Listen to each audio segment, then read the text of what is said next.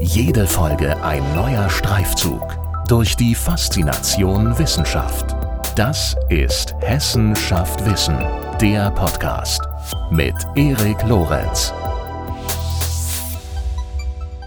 In Zeiten globaler Krisen wie der Covid-19-Pandemie steht der Einzelhandel immer wieder vor gewaltigen Planungsproblemen. Beschaffung, Lagerabwicklung, Transport, kaum ein Bereich der Logistik bleibt unberührt. Der Gast dieser Episode erläutert solche Herausforderungen und zeigt Möglichkeiten auf, sie zu meistern. Professor Dr. Andreas Holzapfel ist Professor für Logistikmanagement und Leiter des Instituts für Frischproduktlogistik an der Hochschule Geisenheim. Er beschäftigt sich unter anderem mit Planungsproblemen im Supply Chain Management unter ganzheitlicher Betrachtung der Liefer- und Wertschöpfungsketten. In dieser Folge beantwortet er Fragen wie, zu welchen Problemen entlang der gesamten Wertschöpfungskette führen eigentlich Hamsterkäufe? Werden die globalen Wertschöpfungsketten insgesamt krisenanfälliger?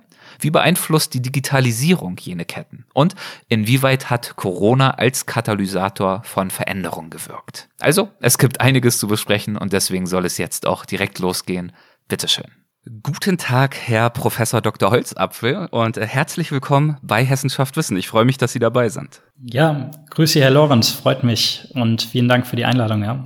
Ich würde ganz gern mit Ihnen einmal äh, bei den Grundlagen anfangen. Äh, Sie sind ja Professor für Logistikmanagement und beschäftigen sich also sehr eingehend mit diesem Thema. Deswegen ist die Frage in wenigen Sätzen eventuell schwierig zu beantworten, aber für uns als Überblick, was gehört denn alles zum Logistikmanagement? Mit welchen wesentlichen Fragen beziehungsweise auch Themen äh, setzt es sich auseinander? Ja, also grundsätzlich ist es ja so, dass die Logistik gerne mal ähm, auf die Fragestellung des Transports äh, reduziert mhm. wird, vielleicht auch noch der Lagerung. Ja.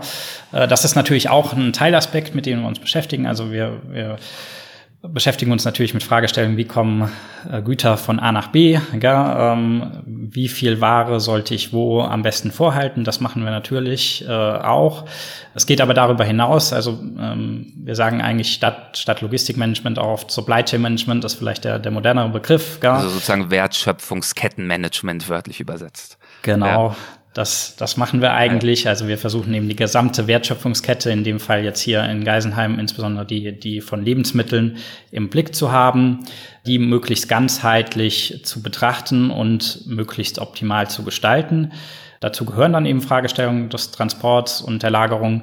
Dazu gehören aber auch Fragen entlang der, der Produktion zum Beispiel, ja, wie ist die am besten gestaltet und aller möglichen anderen Prozesse die äh, so im Raum sind. Also es geht um Planung, es geht um Prozessmanagement, ja, und das Ganze möglichst effizient und nachhaltig. Gibt es da bestimmte Teilprozesse oder Aspekte, mit denen Sie sich ganz besonders äh, gern oder intensiv beschäftigen? Ja, genau. Also mein, mein Fokusbereich ist insbesondere so im, im Lebensmitteleinzelhandel. Da mache ich sehr viele Projekte mit ja, allen großen deutschen Lebensmittelhändlern, auch international tätigen Lebensmittelhändlern. Und ähm, Genau, da beschäftigen wir uns dann mit, mit Fragestellungen zum Beispiel, äh, wie sollte ein, ein Logistiknetzwerk vom, von den Lieferanten äh, zu den Händlern möglichst optimal aussehen?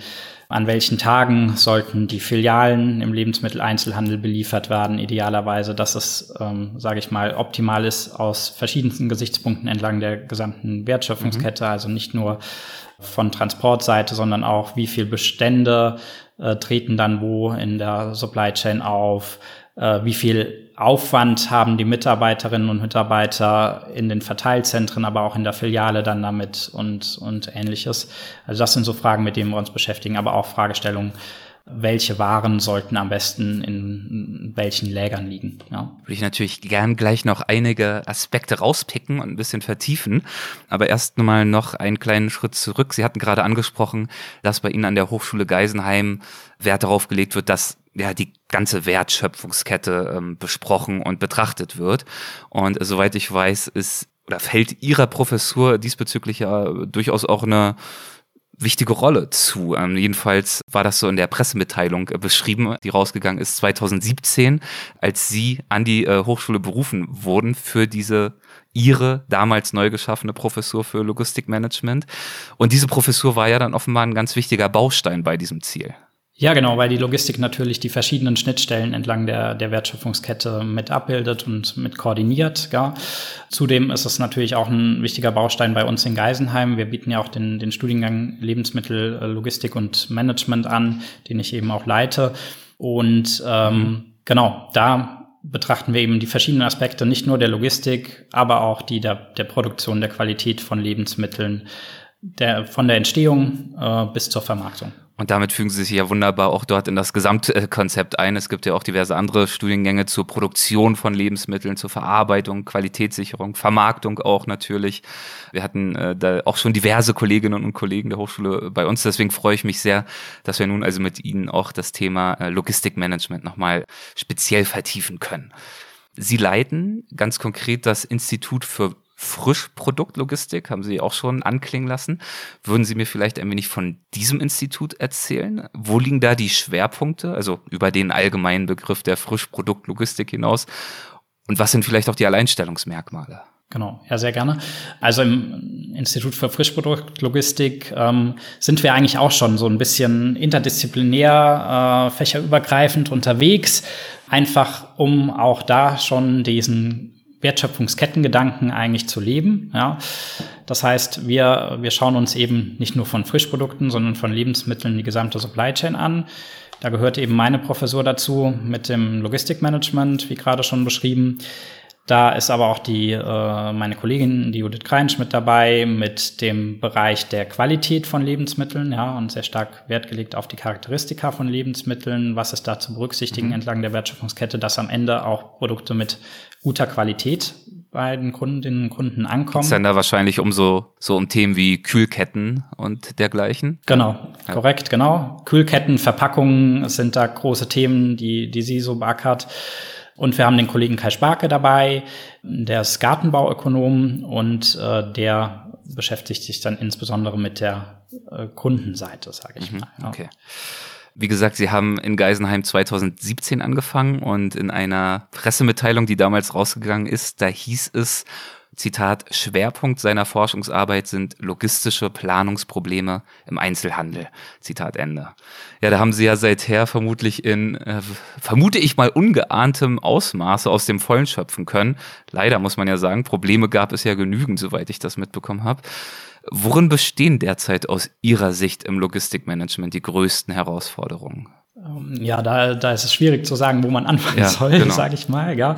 Und wo ist enden. ja ein hochaktuelles Thema in vielerlei Hinsicht. Genau, also in der Presse ist es jetzt gerade äh, gerade etwas gehypt oder halt aufgrund der aktuellen Entwicklungen besonders äh, on vogue. Mhm unabhängig von den aktuellen Entwicklungen gibt es natürlich viele Dinge, die, die einfach laufend im, im Prozess immer wieder optimiert werden müssen, neu gestaltet werden müssen. Und dafür liefern wir Entscheidungsunterstützungstools für Unternehmen. Ja? Also unsere Forschung ist eigentlich immer darauf ausgelegt, nicht nur einen guten wissenschaftlichen Beitrag zu äh, liefern, sondern eben auch einen Mehrwert für die Praxis zu bieten. Ähm, das heißt, das Ganze, was wir entwickeln, soll natürlich auch Anwendung finden dann in der Praxis letztendlich und tut es dann auch. Die aktuellen Probleme, die es, die es jetzt unter anderem auch Corona-bedingt gab, sage ich mal, in den Lieferketten äh, weltweit, ähm, die schlagen sich natürlich bei uns in der Forschung, mit dem wir uns beschäftigen, auch wieder, weil wir auch immer neben so Entscheidungsunterstützungstools auch immer gucken, welche aktuellen Entwicklungen gibt es denn eigentlich in, im Bereich der, der Lebensmittel-Supply Chains, aber auch in in der Logistik an sich. Und ähm, ja, welche neuen Herausforderungen entstehen eigentlich oder wie, äh, wie ändern sich bestehende Herausforderungen? Ja? Und da ist natürlich in der, in der Corona-Pandemie mit den verschiedenen Lieferkettenabrissen, beziehungsweise dann auch mit den, mit den Engpässen im Einzelhandel äh, im Zuge der Hamsterkäufe, die da entstanden sind, natürlich durchaus ähm, viele Fragen aufgekommen oder, oder Problemstellungen offensichtlich geworden, die man vorher vielleicht nicht ganz so auf dem Schirm hatte. Mm, ja. Hamsterkäufe ist so ein Begriff, der da einem da natürlich in den Sinn kommt, genauso wie auch äh, der Containerstau, an den wir uns sicher auch erinnern, wo einfach in vielerlei und wirklich grundlegender Weise diese etablierten, äh, ineinandergreifenden Wertschöpfungsketten unterbrochen worden sind und dadurch komplett national bei uns in Deutschland, aber auch äh, global, na gut, ich will nicht sagen komplett, aber eben doch in essentiellem Ausmaße in Stocken geraten sind.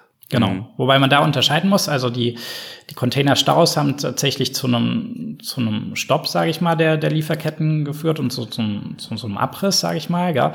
Das Problem kann man halt immer äh, haben, wenn man international äh, die, ähm, die Wertströme äh, vernetzt. Ja. Jetzt bei uns zum Beispiel im Bereich der Lebensmittel ist es halt so, solange ich eben Wert lege auf exotische Früchte oder ähnliches, dann bin ich auf internationale Verbindungen angewiesen, ja, und dann bin ich natürlich auch von diesen Lieferketten abhängig und da kann natürlich viel passieren, logischerweise auf dem Weg, ja. Das war jetzt, ist jetzt zwar äh, akut aufgetreten, ja, aber ist jetzt grundsätzlich nichts äh, super Ungewöhnliches. Äh, da können sich die Akteure entsprechend so ein bisschen mit, mit Sicherheiten auch ab oder mit, mit Ersatzstrategien absichern und das waren immer auf dem Schirm, sage ich mhm. mal. Was ein bisschen äh, Neu war, waren jetzt die, äh, die Hamsterkäufe in, in diesem Umfang. Die kannte man natürlich nicht. Also solche Nachfragespitzen bei Produkten, die eigentlich immer so, äh, so mitlaufen, sage ich mal, im, im Portfolio der, der Händler, wie Nudeln, wie Toilettenpapier, Güter des täglichen Bedarfs. Das sind eigentlich Waren, wo sie planungstechnisch gar nicht so viel Aufwand reinstecken müssen, weil die waren halt immer relativ gleichmäßig nachgefragt. Ja. Deshalb haben sie dafür dann auch relativ optimierte Lieferketten hinten dran, sehr auf Effizienz getrimmt. Und da war auch das genau das Problem bei der ganzen Sache. Dadurch, dass alles sehr auf Effizienz getrimmt ist, sind natürlich nicht so viele Flexibilitäten im System. Es ist, sind nicht so viele Puffer im System. Und wenn dann natürlich ein besonders großer Bedarf da ist, kann man den erstmal nicht decken. Das heißt aber nicht, dass die Lieferketten abgerissen wären mhm. oder ähnliches. Ganz im Gegenteil, die sind sogar auf eher Hochtouren weitergelaufen.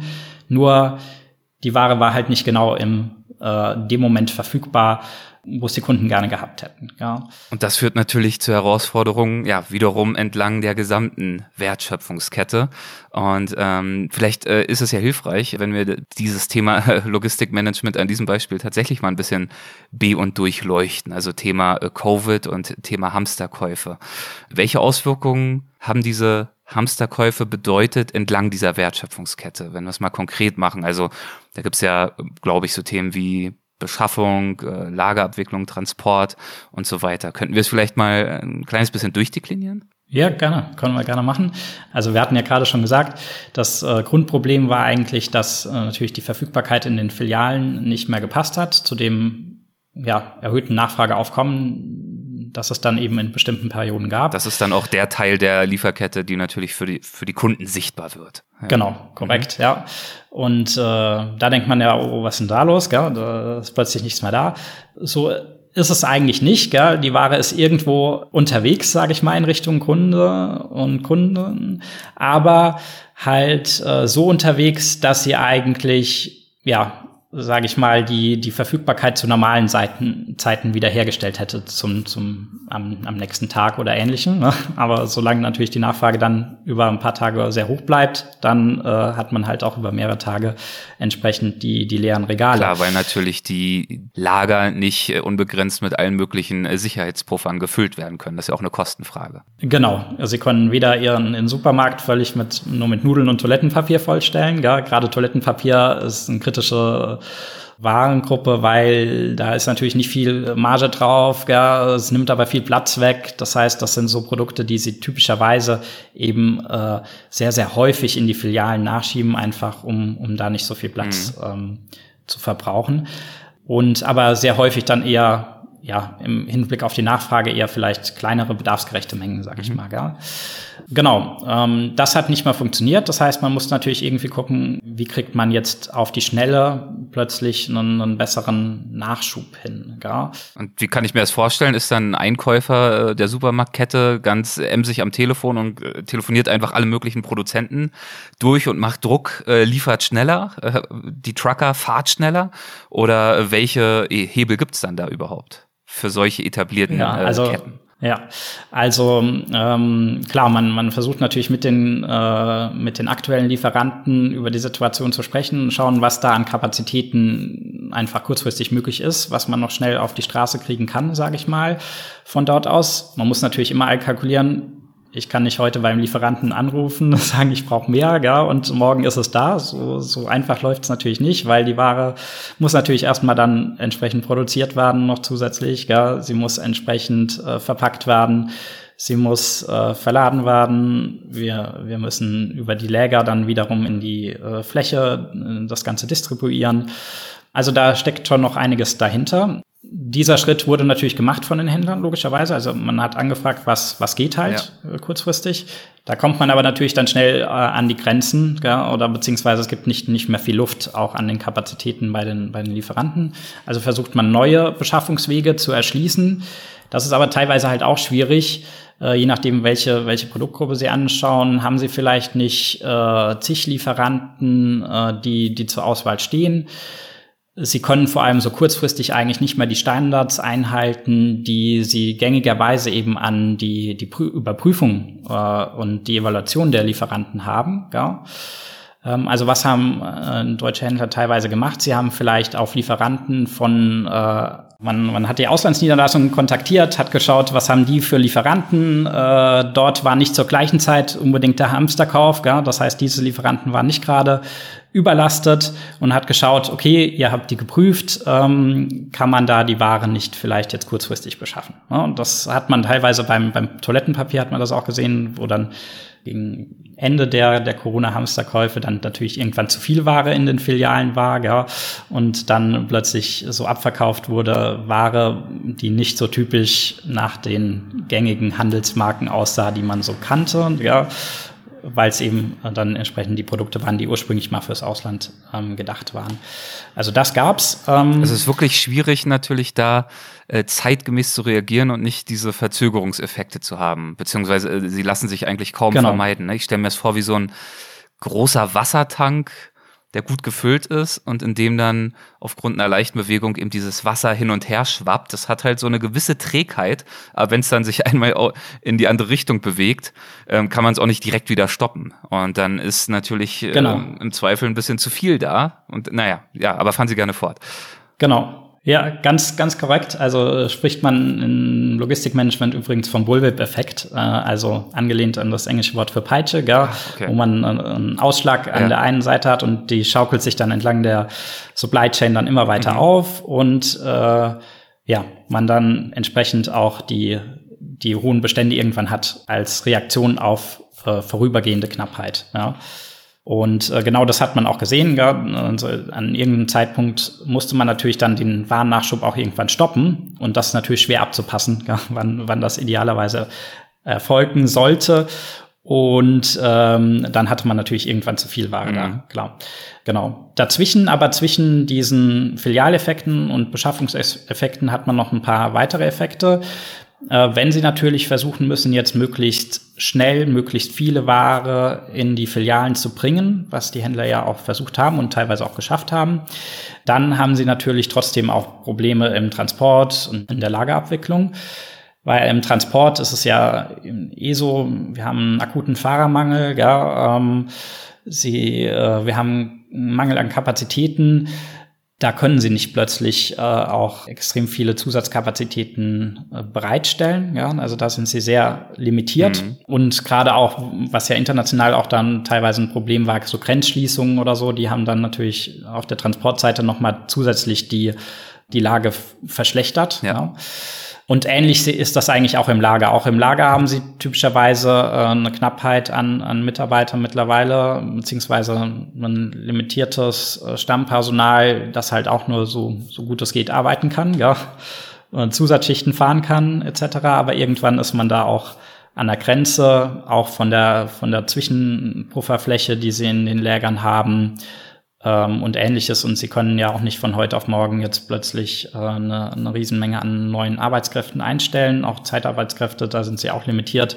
Und gerade auch zu Corona-Zeiten waren die Händler da natürlich auch sehr vorsichtig, neue Leute ins, ins Lager reinzukriegen, weil natürlich die Läger an sich auch eine kritische Infrastruktur sind. Ja, wenn da natürlich ähm, zu den damaligen Quarantäneauflagen dann entsprechende Fälle gewesen wären von, von Covid im Lager, dann hätte halt das, der ganze Betrieb stillgestanden ja. und dann hätten wir nicht nur über eine Knappheit von, von Nudeln, Toilettenpapier oder besonders haltbaren Produkten gesprochen, sondern dann großflächiger über, sage ich mal, ein Drittel oder die Hälfte des Supermarktsortiments. Gell? Würden Sie sagen, also das sind ja wahnsinnig komplexe Herausforderung, ähm, war wahrscheinlich auch für alle Beteiligten damals eine wahnsinnig stressige Zeit beruflich.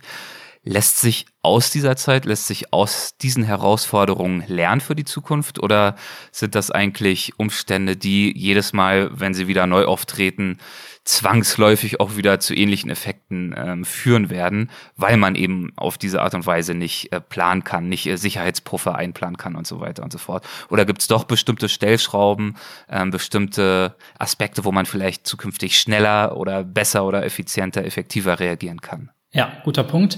Ähm, das sind wir auch, dem sind wir mal nachgegangen in äh, einer größer angelegten Studie, auch mit ähm, ja, allen möglichen äh, deutschen Händlern im Lebensmittelbereich von äh, über alle Kategorien hinweg. Also, sage ich mal, Discounter, Vollsortimenter, spezialisiertere Händler, Großhändler und so weiter. Ist das äh, jene Studie, es gab da eine Publikation, meine ich, mit dem Titel äh, Corona als Katalysator der Veränderung. Genau, okay. Mhm. ja, und das, das äh, der, der Titel trifft es dann schon so ein bisschen. also ja. gab es wohl also, Veränderungen. Äh, es gab wohl Veränderungen, ja. genau, äh, die auch entsprechend, das sagt der Name ja auch schon so ein bisschen, als Beschleuniger auch für bestimmte Entwicklungen äh, gewirkt mhm. haben.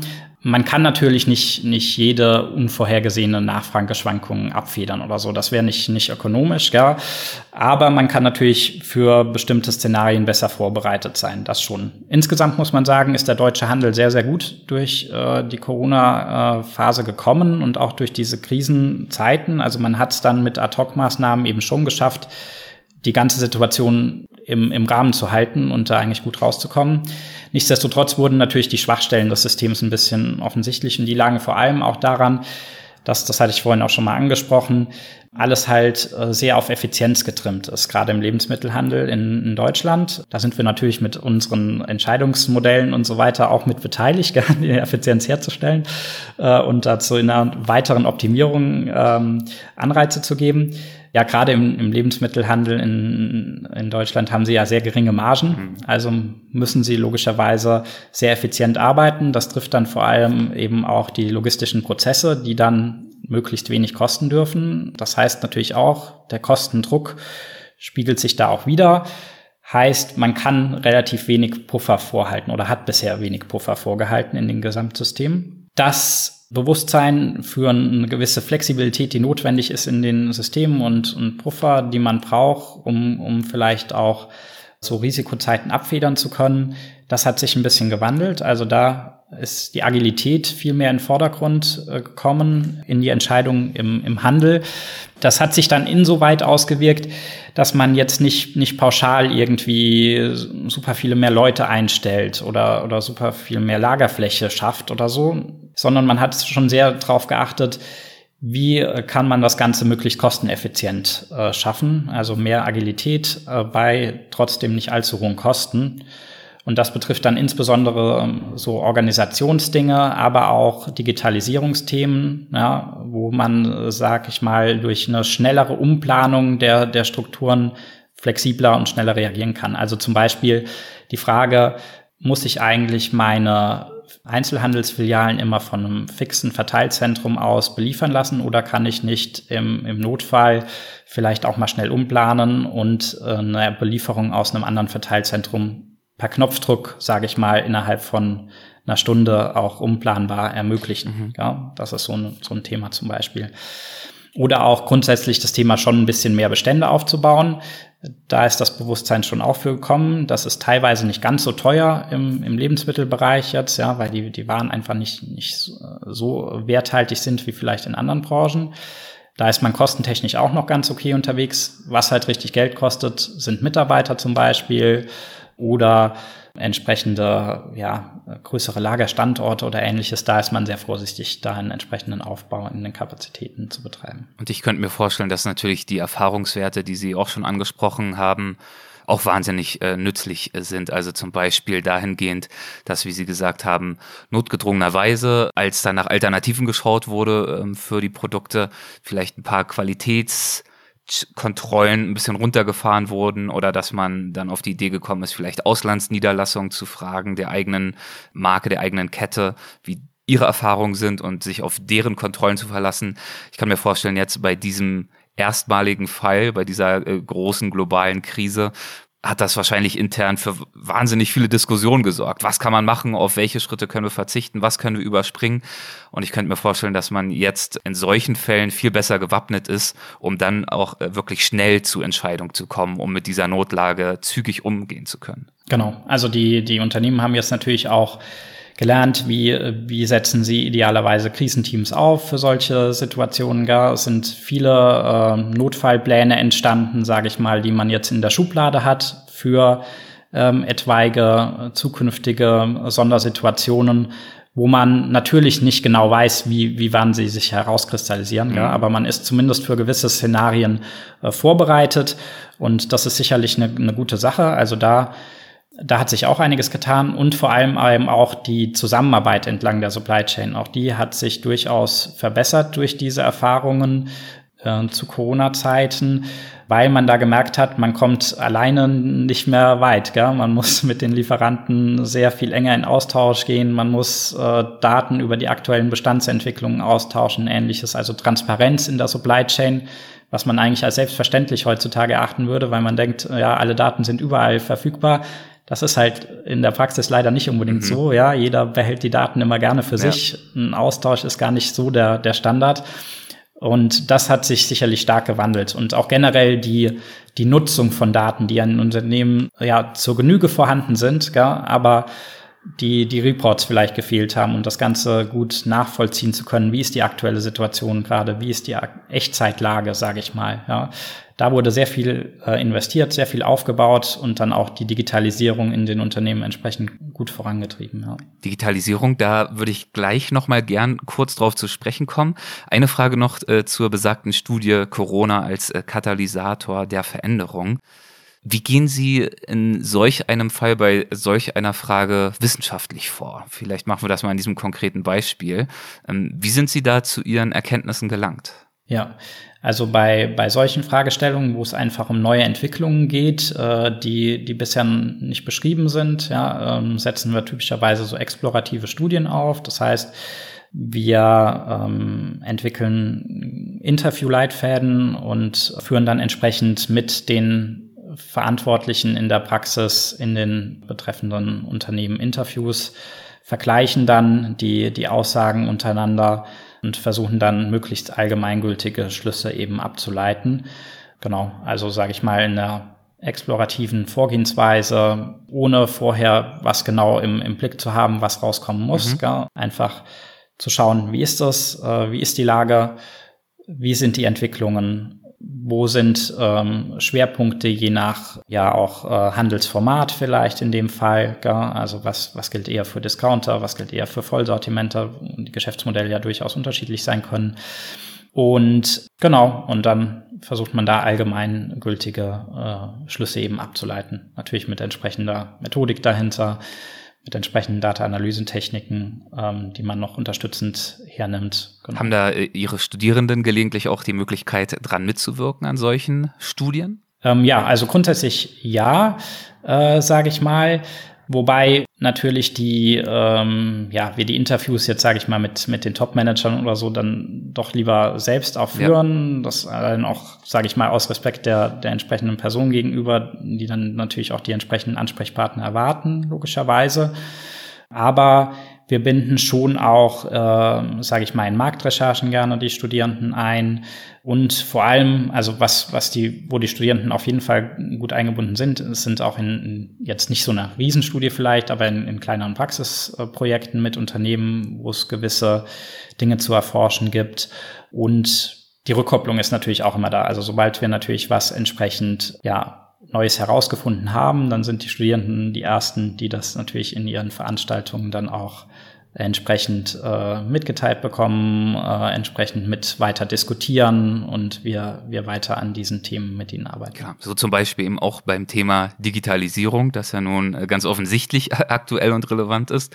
Und äh, da sind Sie zum Beispiel an einem aktuellen Forschungsprojekt beteiligt, soweit ich weiß, in dem Ansätze zur Logistikoptimierung sowie Anforderungen an die Mitarbeiter bei einer stärkeren Digitalisierung der Wertschöpfungsketten abgeleitet werden sollen. Das ist, soweit ich weiß, auch durchaus ein interdisziplinäres Forschungsprojekt. Würden Sie davon ein wenig erzählen? Ja, gerne. Also da geht es konkret äh, um gartenbauliche Wertschöpfungsketten mhm. und kleinere und mittlere Betriebe, wo ja noch, noch ein gewisser Nachholbedarf, sage ich mal, existiert äh, im Bereich der Digitalisierung, der Nutzen, Nutzung von Daten und vor allem der, der datengetriebenen Entscheidungsfindung, sage ich mal. Viele Entscheidungen werden da typischerweise ähm, heutzutage eben immer noch ja, mit so Daumenregeln oder Erfahrungswissen äh, ähm, getroffen. Das muss nicht immer schlecht sein, ja. Man kann aber deutlich mehr rausholen, wenn man das Ganze datengetrieben und strukturiert macht. Und ähm, genau, da sind wir eben dran. Auch durchaus erstmal haben wir da mit, mit so einer explorativen Methodik erstmal aufgenommen, welche äh, Planungsprobleme haben eigentlich solche kleineren und mittleren Betriebe in gartenbaulichen Wertschöpfungsketten. Ja? Wie sind die zu strukturieren? Wie sind die voneinander abzugrenzen und aufeinander aufzubauen? Um dann im zweiten Schritt eben zu sagen, okay, was sind eigentlich die besonders drängenden Fragen? Das sind zum Beispiel für so kleine und mittlere Betriebe da äh, Fragen rund um ähm, die Bestell- und Produktionsplanung von, von gartenbaulichen Produkten, die sehr hohe Unsicherheiten mit sich bringen, ja, auch sehr große Nachfrageschwankungen, mhm. die teilweise auch sehr wetterabhängig sind, ja und äh, wir da entsprechende Entscheidungsunterstützungstools eben für eine optimale oder annähernd optimale Bestell- und, und Produktionsplanung liefern. Und das machen wir zusammen auch mit, mit Kolleginnen und Kollegen aus äh, Weinstefan, die da insbesondere auch Nachfrageprognosen mit betrachten, ja, und, und da quasi den Input liefern für unsere ja, logistischen Entscheidungsmodelle, sage ich mal, die dahinter stehen. Und wir haben eben nicht nur diese Entscheidungsunterstützung auf der einen Seite und die, die Digitalisierung der Entscheidungen, sondern wir schauen auch, was macht es eigentlich mit den Menschen, also mit den Mitarbeitern, wenn man nun mehr auf Technologie setzt, mehr auf digitale Abwicklungen und so weiter. Wie ist da, ja, sage ich mal, die die Resonanz von Seiten der Mitarbeiter, wie wirkt das auf die, äh, wie beeinflusst das den Arbeitsalltag und so weiter. Und das macht eben dann auch der Kollege hier vom, vom Institut, der mehr diese Kunden- und Mitarbeiterseite betrachtet. Genau. Fantastisch. Und das, auch das werden Sie dann wieder natürlich als wunderbaren, ganz konkreten ähm, Fall als Fallbeispiel mit Ihren Studierenden äh, besprechen können im Unterricht. Vielleicht sprechen wir mal über den Unterricht, beziehungsweise grundsätzlich nochmal über die Hochschule Geisenheim. Äh, mal ganz allgemein gefragt, wer sind da für gewöhnlich Ihre Studierenden? Gibt es da so den typischen Logistikstudenten, die Studentin äh, mit ganz spezifischen Interessen oder Stärken, Kompetenzen? Na, ist sehr breit gefächert, ja. also sehr, äh, sehr buntes Klientel, sage mhm. ich mal, was wir haben. Die alle eint äh, eine Sache, nämlich das Interesse für Lebensmittel. Ja, äh, weil wir ja Lebensmittellogistik und, und Management machen. Ja. Und das kann aber aus ganz, ganz unterschiedlichen Richtungen das, das Interesse kommen und auch mit ganz unterschiedlichen Ausrichtungen, die dann auch weiter im Studium besonders fokussiert werden. Also wir, wir decken ja die gesamte Wertschöpfungskette, wie schon gesagt, ab äh, und auch die verschiedenen Aspekte eben von den Produktcharakteristika über eben die, die logistischen Fragestellungen oder klassische Management-Fragestellungen. Äh, und dementsprechend haben wir natürlich äh, Studierende, die, sage ich mal, sich eher vielleicht so für Management, aber nicht allgemein, sondern mit einem, mit einem konkreten Fokus äh, auf Lebensmittel eben interessieren. Wir haben äh, Studierende, die sich besonders für die Logistik interessieren oder die, die, die besonders die Qualität äh, im Blick haben. Das können dann zum Beispiel ja Leute sein, die, die vielleicht aus einer Ausbildung mal kommen als Koch oder Konditor oder aus dem Hotelgewerbe oder ähnlichem. Gell? Das, das ist so eine Gruppe. Wir haben die Leute, die vielleicht eine Ausbildung vorher gemacht haben im Bereich der Logistik oder eine kaufmännische Ausbildung, gell? vielleicht auch schon mal in einem aus oder Leute, die aus einem Lebensmittelbetrieb von der Familie herkommen äh, und damit den Bezug haben zu Lebensmitteln. Äh, wir haben aber auch die klassischen Abiturienten, die frisch von der Schulbank kommen, gar und die äh, einfach ja ein bisschen was Besonderes machen wollen vielleicht, ja, und äh, vor allem eben ein Fable für für Lebensmittel und die Beschäftigung. Woher kommen die eigentlich? Was passiert mit denen und wie äh, kommen die am besten dann am Ende bei mir an in einer super Qualität? Ja. Also ja, wie Sie schon gesagt haben, ziemlich breit gefächert, was die Interessen und die Beweggründe anbetrifft. Und ich könnte mir vorstellen, dass das bedeutet, dass dann auch die Karrierewege relativ breit gefächert sind, die äh, die Studierenden anschließend dann einschlagen. Genau. Also ähm, auch da äh, ist die Bandbreite wieder sehr groß. Natürlich äh, ist es so, dass, dass die überwiegende Mehrzahl unserer ähm, Absolventinnen Absolventen im Lebensmittelsektor dann natürlich auch unterkommt, logischerweise, aber in welcher Funktion ist dann ganz unterschiedlich, ne? ob als, äh, sage ich mal, Einkäufer im, im Lebensmittelgroßhandel, ja, für, für Obst und Gemüse zum Beispiel, oder als äh, Produktionsplaner bei, bei einem Lebensmittelunternehmen in der im Qualitätsmanagement bei äh, entsprechenden ja, Lebensmittelunternehmen äh, im Lebensmittelhandel äh, als, als Filialleitung vielleicht gar oder in der Logistik eben äh, im, im Bereich des, ja, der, der Prozessplanung für Transport oder Lagerung, ja, Disposition, also das ist, ist sehr breit gefächert. Wir haben natürlich auch die Leute, die, die dann mehr oder weniger klassische Managementpositionen auch in, äh, in einfach Unternehmen der Lebensmittelbranche einnehmen. Ja, also die im Marketing dann zum Beispiel bei, bei einem klassischen Lebensmittelunternehmen arbeiten oder ähnlichem. Wann und wie und warum haben Sie persönlich eigentlich begonnen, sich für Logistik zu begeistern und damit genauer zu beschäftigen? Ja, auch gute Frage. Also von meiner Grundausbildung her bin ich äh, studierter Betriebswirt, mhm. habe mich da aber relativ früh schon auf den Bereich der Logistik und des Supply Chain Managements spezialisiert. Das kam eigentlich auch damals äh, ähm, einfach so im, im Grundstudium, äh, äh sage ich mal, durch äh, einen Professor, der ja, zu begeistern mhm. wusste, sage ich mal, in dem Bereich. Gell. Ich hatte das noch nie so auf dem Schirm, aber mir haben die, die Fragestellungen Spaß gemacht. Ich hatte schon immer äh, Spaß daran, so ein bisschen planerisch zu tüfteln, auch vielleicht das über Verbesserungen von, von Prozessen nachzudenken, wie kann man was besser machen, ähnliches. Und das äh, ist halt in, in diesem Logistikbereich sehr stark gefragt. Gell. Und ähm, ja, dann hat sich das so weiterentwickelt. Dann habe ich irgendwann mal die Abschlussarbeit in dem Bereich gemacht, ja, um, weitere Kurse belegt und dann irgendwann meine Promotion im Bereich gemacht. Und da bin ich dann tatsächlich zu den Lebensmitteln mhm. gekommen. Einfach dahingehend, dass meine ersten Projekte, die ich da gemacht habe, eben im Bereich des Lebensmitteleinzelhandels war. Ähm, mir der, der Sektor sehr viel Spaß gemacht hat. Ähm, ich da auch entsprechend viele Kontakte aufgebaut habe und ähm, ja, dabei bin ich geblieben und so bin ich dann auch nach Geisenheim gekommen. Das heißt, Ihnen ist dann auch äh, klar geworden, dass Sie gern in die Forschung und Lehre gehen würden? Oder war das relativ frühzeitig schon äh, klar, dass Sie nicht in irgendwo in einem Unternehmen arbeiten möchten, sondern lieber wissenschaftlich aktiv sein möchten? Nee, das kam dann während der Promotion, sage ich mal. Ja, ich sage auch, wenn man so startet mit dem Studium, dass man da das schon im Kopf hat. Weiß ich nicht, kenne ich wenige, ja. glaube ich, die das, die das so haben. Ich auch nicht, ich auch nicht. ähm, Genau. Ja. ja. man muss dann einfach dran Spaß ja. finden. Mir hat schon immer dann alles äh, das ganze Paket Spaß gemacht, sage ich mal. Also nicht nur die die Forschung, wo ich natürlich auch dann schon sehr viele spannende Projekte halt auch mit mit großen Firmen machen konnte, was dann durchaus zur, zur Motivation auch beigetragen hat, da weiter dran zu mhm. bleiben. Mhm. Ja.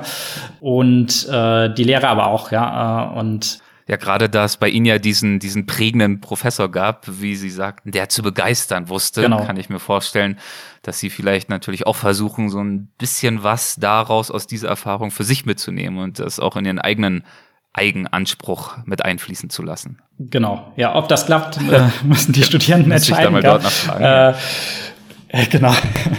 Ich hoffe, ich mache es ganz gut, ja.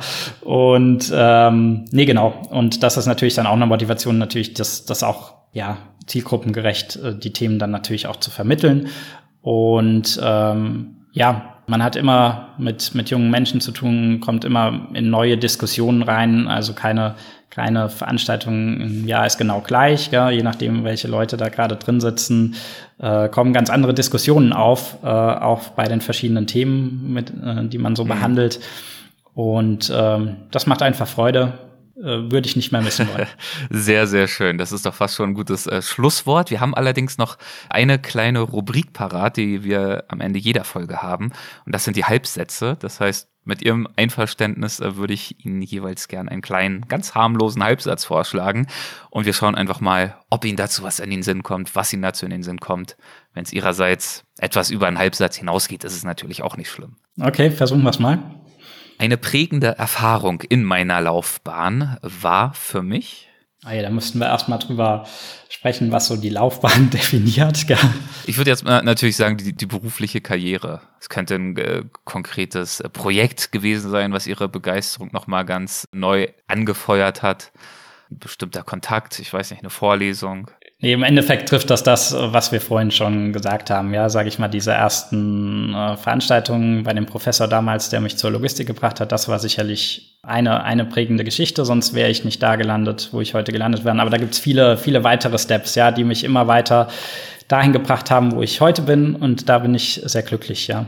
Jenen, die Logistikmanagement für ein eher trockenes Thema halten, entgegne ich? Mm, das ist es überhaupt nicht, ja. Es ist ein sehr anschauliches Thema, ähm, weil man sich die, die Prozesse vor Ort äh, auch anschauen kann. Äh, sehr greifbar, sage ich mal, die, die Vorgänge. Und äh, wir versuchen das auch sehr praxisnah zu vermitteln. Von daher, also das ist alles andere als trocken. Ich stelle mir das auch immer, vielleicht äh, liege ich da aber auch ganz falsch, so ein bisschen wie so ein äh, Computerstrategiespiel vor, was ja äh, in der Jugend zumindest auch vielen, also mir hat das früher auch Spaß gemacht, sozusagen dort äh, Prozess, das sind ja am Ende auch Wertschöpfungsketten. Man agiert mit Ressourcen, optimiert, wie sie genau. ineinander greifen und versucht mhm. in irgendeiner Art und Weise zu einem guten Ergebnis zu kommen. Egal, ob man nun irgendeine ja.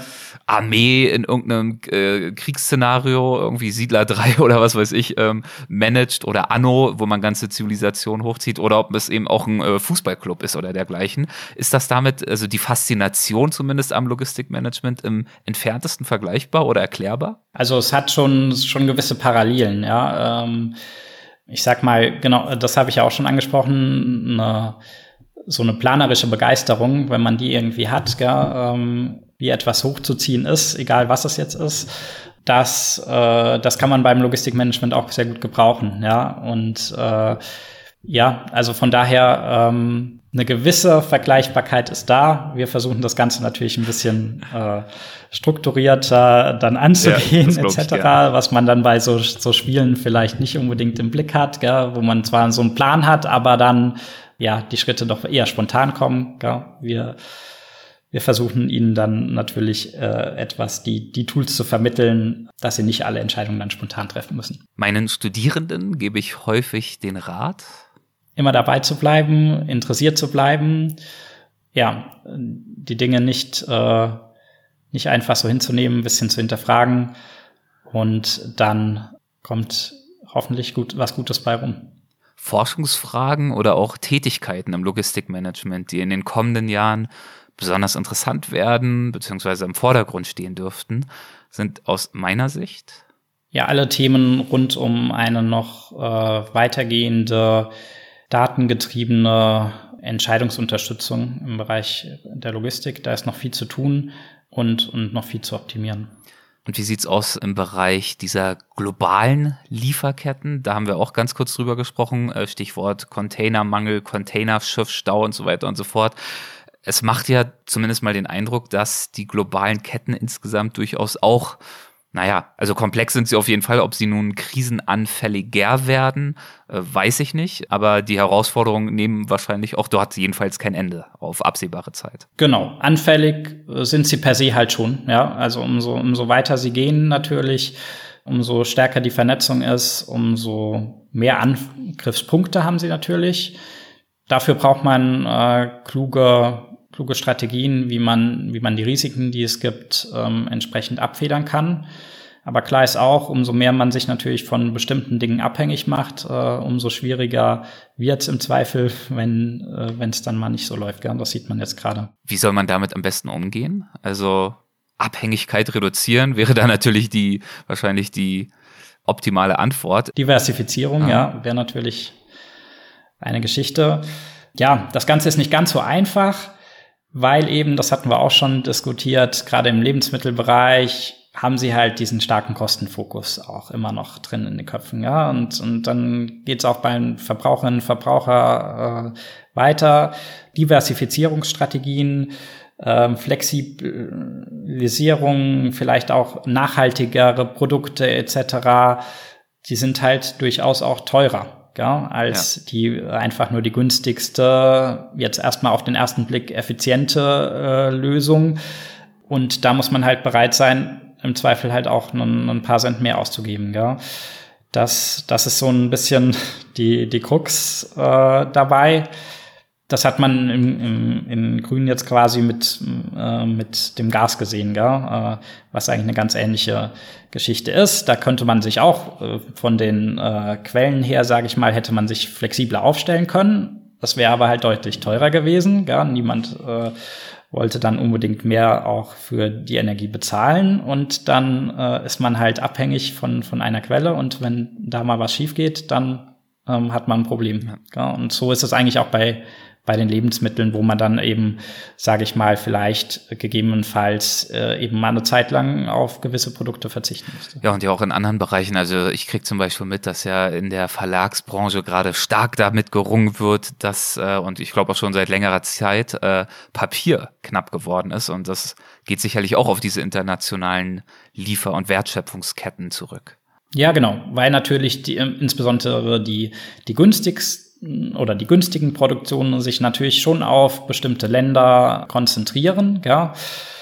Und äh, sobald da mal was eben nicht ganz so nach unseren Plänen läuft, sage ich mhm. mal, kann das halt schnell zu Auswirkungen kommen. Ja, ja also man merkt die äh, Herausforderungen, äh, die Aufgaben, auch natürlich die interessanten Aufgaben äh, damit äh, werden so schnell nicht aufhören. Äh, die Arbeit wird dir nicht ausgehen, auch die Forschungsprojekte nicht. Deswegen ähm, haben Sie sicherlich da noch einige äh, spannende Themen vor sich. Ich danke Ihnen jedenfalls, dass Sie uns heute einen äh, kleinen Einblick gegeben haben in diese Themen und in Ihre Arbeit. Und ähm, ja, wünsche Ihnen weiterhin äh, viel Erfolg an der Hochschule Geisenheim. Vielen, vielen Dank für Ihre Zeit. Ja, sehr gerne. Nochmal vielen Dank für die Einladung und alles Gute. Dankeschön, machen Sie es gut. Tschüss. Hessen schafft Wissen, der Podcast.